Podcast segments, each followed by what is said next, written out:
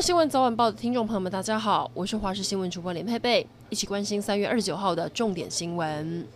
台南有一个妈妈开车载着一岁的婴儿外出，车子熄火后，她下车整理东西，却不小心把钥匙忘在车上，孩子就这样被反锁在车内。当下户外气温越来越高，妈妈相当着急，怕小孩闷在车内会脱水，赶紧报案，请警消协助破窗。又发生托婴中心虐童事件，澎湖有一所公立托婴中心日前传出主任打两岁小孩巴掌，是两名托婴中心的老师看不下去，向家长爆料才东窗事发。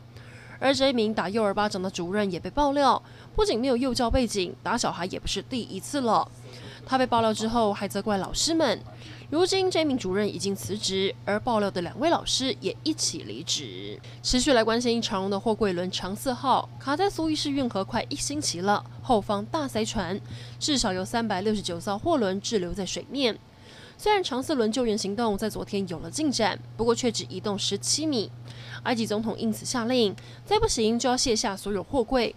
不过专家认为这个做法并不实际，而且还要花上好几个星期的时间。另外，船手在救援行动中受损，让营救行动难上加难。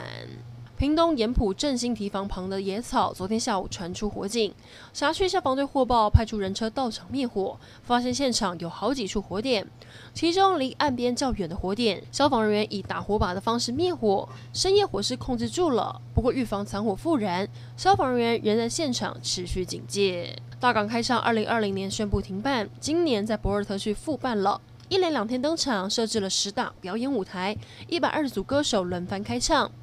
观光局保守估计，带来的观光效益破亿元，周边的饭店、旅馆住房率大幅提升。就有导游表示，高雄艺文表演多，确实让出团率增加不少，吸金效果也很强。久旱不雨，中部水库水情持续吃紧，南投日月潭的水位创下历史新低，部分湖底大范围的露出干涸，还有大量垃圾也重见天日，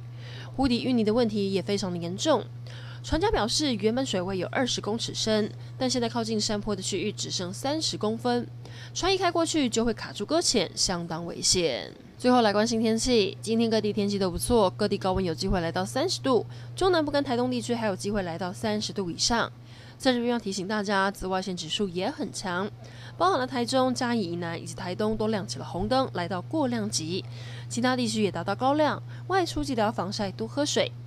空气品质方面，因为扩散条件不佳，整个西半部都是橘色提醒，尽量不要长时间在户外。最后，小叮咛提醒大家，天气稳定，白天热，晚上稍凉，要注意日夜温差，适时增减衣物。这段期间，西半部跟金马都容易起雾，交通往返要特别留意。预计这样的天气会一直到周六，清明连假的尾声才会有水汽移入。以上整点新闻，感谢您的收听，我们再会。